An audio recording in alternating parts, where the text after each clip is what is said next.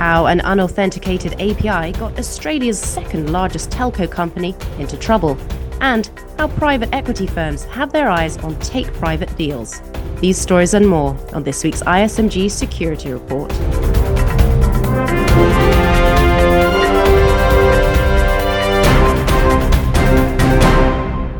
Hello, I'm Anna Delaney. Optus, Australia's second largest telecommunications company, had a massive knock to its reputation this week as it was revealed they experienced one of the largest data breaches ever in the country. Executive editor Jeremy Kirk has been living and breathing the story for the past few days here he is sharing with me what exactly went wrong. Great to see you, Jeremy. So, Jeremy, you've been tracking the Optus story very closely right from the start. Could you share a quick overview of what we know so far, including the intriguing twist to the story? Yeah, absolutely. So uh, it involves a company called Optus, which is um, Australia's second largest telecommunications company. And so they came out and announced a data breach. And then uh, days later, uh, they announced it was a pretty severe data breach. It was probably upwards of 10 million records. And then days later, there was somebody on a data breach forum who said that they had the data and that they would uh, sell it to other cyber criminals unless Optus paid $1 million US in Monero, which is a type of cryptocurrency.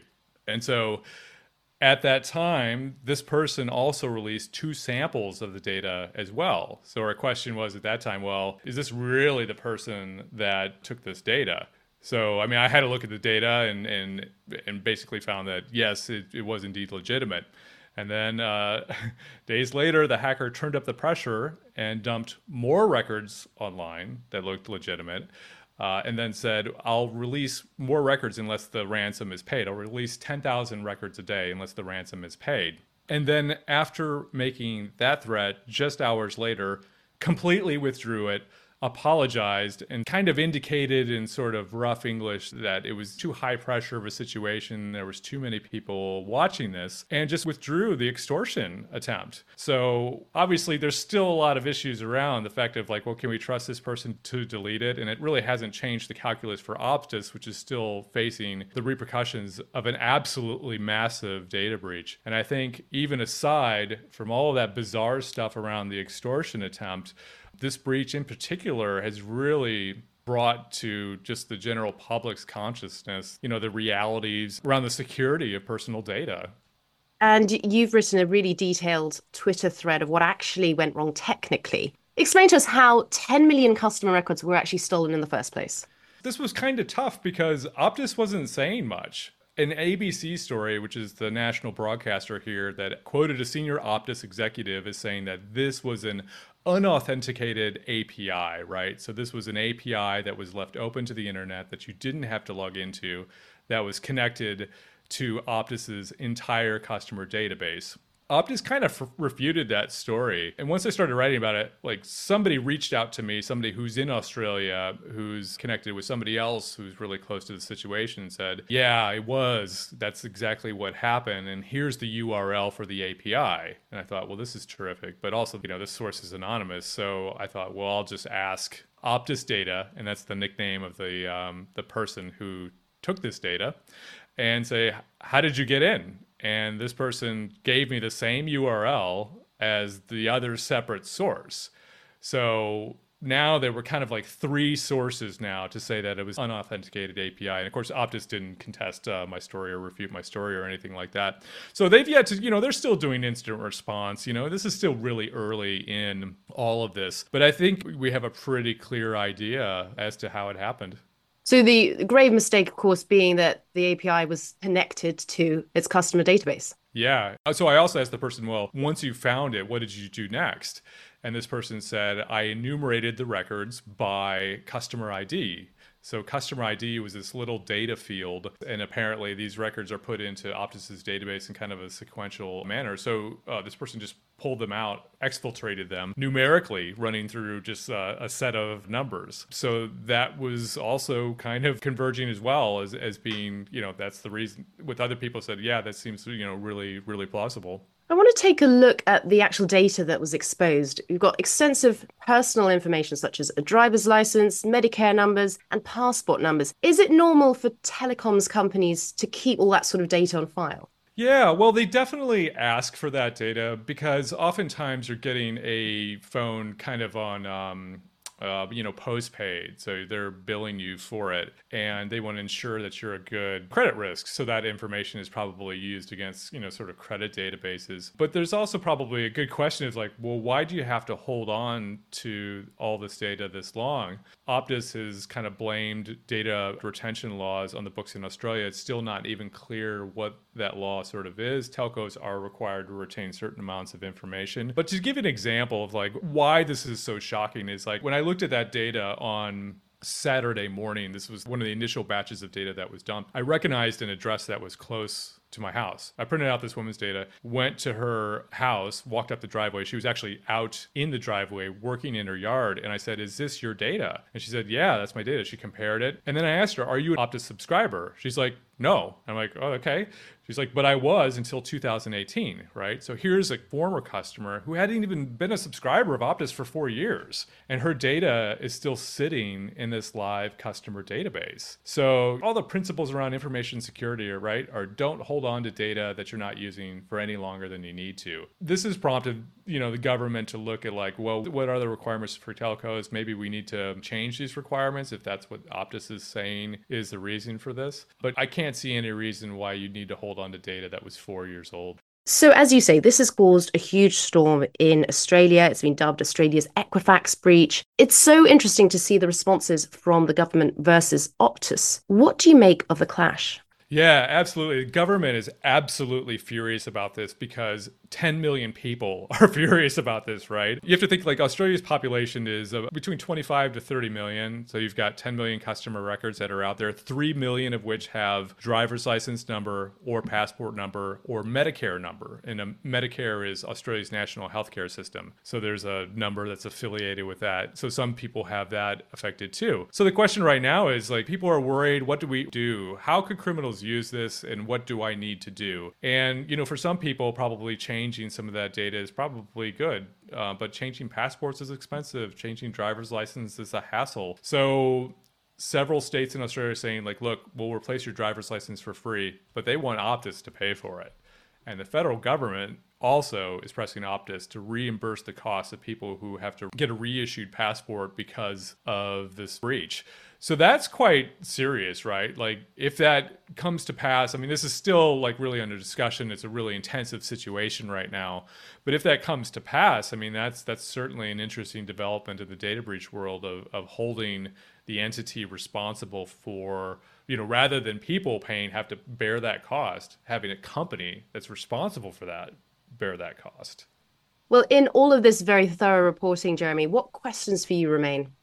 Oh, look, I mean, I think one question is like, are they going to get this person who did this? So law enforcement here is really focused on trying to get this person. You know, some people have said, "Oh, should we call this person a hacker?" Right? And most, you know, people in the security field say, "Oh, no, this was really easy," and that's very true. I mean, I think for the general public, this person is a hacker, you know, so to speak. But this person has perpetrated extortion. I mean, it's caused a lot of alarm. So it's very serious offenses. Um, like I said, the AFP and the AF- FBI are now working together to try to find this person. I mean, I know security researchers that I've spoken to over the last few days are also very focused on this case. I mean, I think after you know what happened with Uber with the uh, Lapsus group, uh, which just has done some you know quite interesting sort of attacks that have really caused alarm for corporate security. And just the background of the whole ransomware issue right now is that governments are really fed up with this you know because it's kind of hit, it's hitting a really high level now. It's causing a lot of harm. It's going to cost a lot of money too. So i think governments in australia has been very aggressive about this. They said they were going to offensively go after ransomware gangs too similar to kind of what the us has, has said as well. So i think there's just less tolerance for this kind of stuff anymore you know, as it affects people, which is, you know, understandable, I think. Sure. So, as ever, what can organizations take away from this, particularly when it comes to securing APIs? Yeah, so I had a good chat with some people um, about APIs and what. Um, you know, what the situation is here with this particular, like, we don't exactly know what they made the mistake, but we know that, you know, broadly, APIs are often exposed to the internet by accident and other people find them, right? So that's that's one thing. There's also just configuration issues. Like it looked like this particular API might have gone live on the internet as far back as June. And then it also looked like it was recently configured to use Akamai, which is a sign that they were trying to hook this API up to a web application firewall to protect it. So I spoke with some people who are really good in kind of API security, and they usually say, like in the development stage, when you're they're kind of testing the functionality of an API, often they put security on last because they want to make sure that the functionality of it actually works correctly. Because if you put the security on too soon, if there's a problem, you don't know if it's like the security controls or if it's just like something just in development that needs to be fixed. But when you don't have the security on that, right, it should be in like a test environment. You should just be using like dummy customer data, not live data. So there's questions of like maybe something happened in that transfer when that API when Akamai was put in front of it, or maybe it was just kind of open for three months. Like we really don't know. It's like we can tell little things from the outside, and this information comes because there's DNS records that show that the API changed and something happened. I stress that we don't actually know that this has happened, but we know that this is a broad uh, security concern. It's like misconfigurations and also um, hinky things go on. These are complicated systems. Well, I'm sure more details will be revealed but as ever, superb investigative work, Jeremy. Thank you so much. Thanks for having me. You're listening to the ISMG Security Report on ISMG Radio. ISMG, your number one source for information security news. Tom Kellermann is the newly appointed Senior Vice President of Cyber Strategy with Contrast Security. In an interview with our Senior Vice President of Editorial, Tom Field, he discussed what concerns him the most about the state of code security today on the cusp of quarter four. You know, frankly, scanning is ineffective. Um, there is insufficient context, insufficient ground truth. You know, application security must be continuous. It needs to be running from inside the application itself, which allows you to see vulnerabilities without guessing, right? You, you, need to be able to see vulnerabilities in development and directly measure them against attacks in production. And you must, frankly, treat every vulnerability as a potential attack. And also, the velocity of change, right, requires that you discover zero days in libraries and frameworks as well. You need to really kind of conduct continuous monitoring across those environments. And, and I think also we should we would be remiss to forget that we need to employ intelligent runtime protection. It's an imperative to eliminate entire classes of attacks uh, so that your developers can really focus on what's important and, and be shielded from classes of attacks as described by OWASP for years that are still viable. And finally, Vista Equity Partners has joined Thoma Bravo in the take private cybersecurity spree, offering to buy security awareness training company KnowBe4. I caught up with our business editor, Michael Novinson, to find out more. Great to see you, Michael. You have written this week that Vista Equity Partners has put in an offer to buy security awareness training firm KnowBe4 at a $4.22 billion valuation. So, no small price there. Could you tell us more about this bid? Absolutely. And thank you for having me on, Anna. So, we've seen this push toward take private deals really starting back in last fall when we saw the stock market peak and then really accelerating this year as the economic downturn continues and private equity firms feel like they can get companies at a discount. So we've seen SailPoint, we've seen Tufin, uh, we've seen Proofpoint, uh, we're seeing Ping Identity go private. There are talks around Darktrace going private. And then the latest coming out recently is this unsolicited, non binding offer made by Vista Equity Partners to acquire KnowBe4 for 4.22 billion. KnowBe4 is the leader in the security awareness training market, one of the few standalone players. They went private just last year. So they've only been private for a shade over 15 months now but they are the largest company that focuses just on security awareness training with about 1500 employees. It's a good growing business. They have yeah revenue growth in the mid 30s they're actually profitable on a GAAP basis which is very rare in the security industry. So i think it's an opportunity for large private equity firm like vista to take a position and or to own a clear category leader a clear market leader at a pretty reasonable price. So for that reason i can certainly understand why it would be appealing so, mm-hmm. KnowBe4 security awareness training company. Why the buzz about them? Interesting question. So, we've seen a lot of consolidation in the security awareness training market. Now, if we think about security as being a combination of people, process, and technology, security awareness training really gets at the people portion of the equation. So in recent years, we've seen a lot of vendors looking to pair their technology, particularly in the email security space, with trying to address the people issue through security awareness training capabilities. So specifically, if you go back to 2018, we saw Barracuda, Proofpoint, and Mimecast make acquisitions to security awareness training vendors. Barracuda brought PhishLine, Proofpoint bought Wombat, and then Mimecast bought Ataata so that they can try to address the phishing issue technologically as well as to try to teach people what suspicious links or suspicious attachments look like. More recently, we saw Huntress buy Curricula, which is a smaller security awareness training provider for $22 million to pair with their threat intelligence and their MDR technology if you look at the security awareness training landscape today, there are very, very few standalone players left. KnowBe4 is by far and away the biggest at roughly 1,500 employees and is public. After that, you'd have to take a pretty big step down to Cofense, which used to be PhishMe, was taken private a couple years ago, but they're a couple hundred employees, a significantly smaller endeavor than what KnowBe4 is doing. So if you're a private equity firm and you want to stake a claim in the security awareness training market, there's very few options today. And KnowBe4 is certainly the biggest way to get presence in that room. So, wider picture here, this reflects how private equity firms, other than Thoma Bravo, are now pursuing take private deals. What other movements are you tracking, and are we likely to see more of this trend occur? Uh, certainly something I'm keeping an eye on. So, Thoma Bravo historically has been very active in this take private space. Recently, with the deals to buy SailPoint, to buy Ping Identity, the discussions with Darktrace, though no deal was consummated.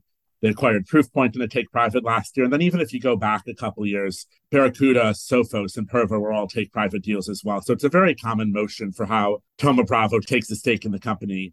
Outside of them, it's something we haven't seen a ton from many other private equity vendors. We did have Turn River Capital take Tufin private, but that's a Tufin significantly smaller than a lot of the companies we're talking about. So it's always been perplexing to me and Thoma Bravo is pretty intelligent. They know how to make money. If they're doing this, why don't we see other folks doing this as well? So it is interesting to see Vista come to the table here and try to do this. There are stakes in a few other security companies, uh, some startups like Menlo Security that they've invested in. They did buy Venafi outright, but they were pre-public. So we haven't seen them do a take private before. But I do have to wonder, especially with this market downturn, if others are going to start to see value, the KKRs and the insights of this world as well, and want to get in on Thoma Bravo's party. Well, interesting times indeed. As always, thank you so much, Michael, for this information. You're very welcome. Thanks for the time, Anna. That's it from the ISMG Security Report. Theme music is by Ithaca Audio. I'm Anna Delaney. Until next time.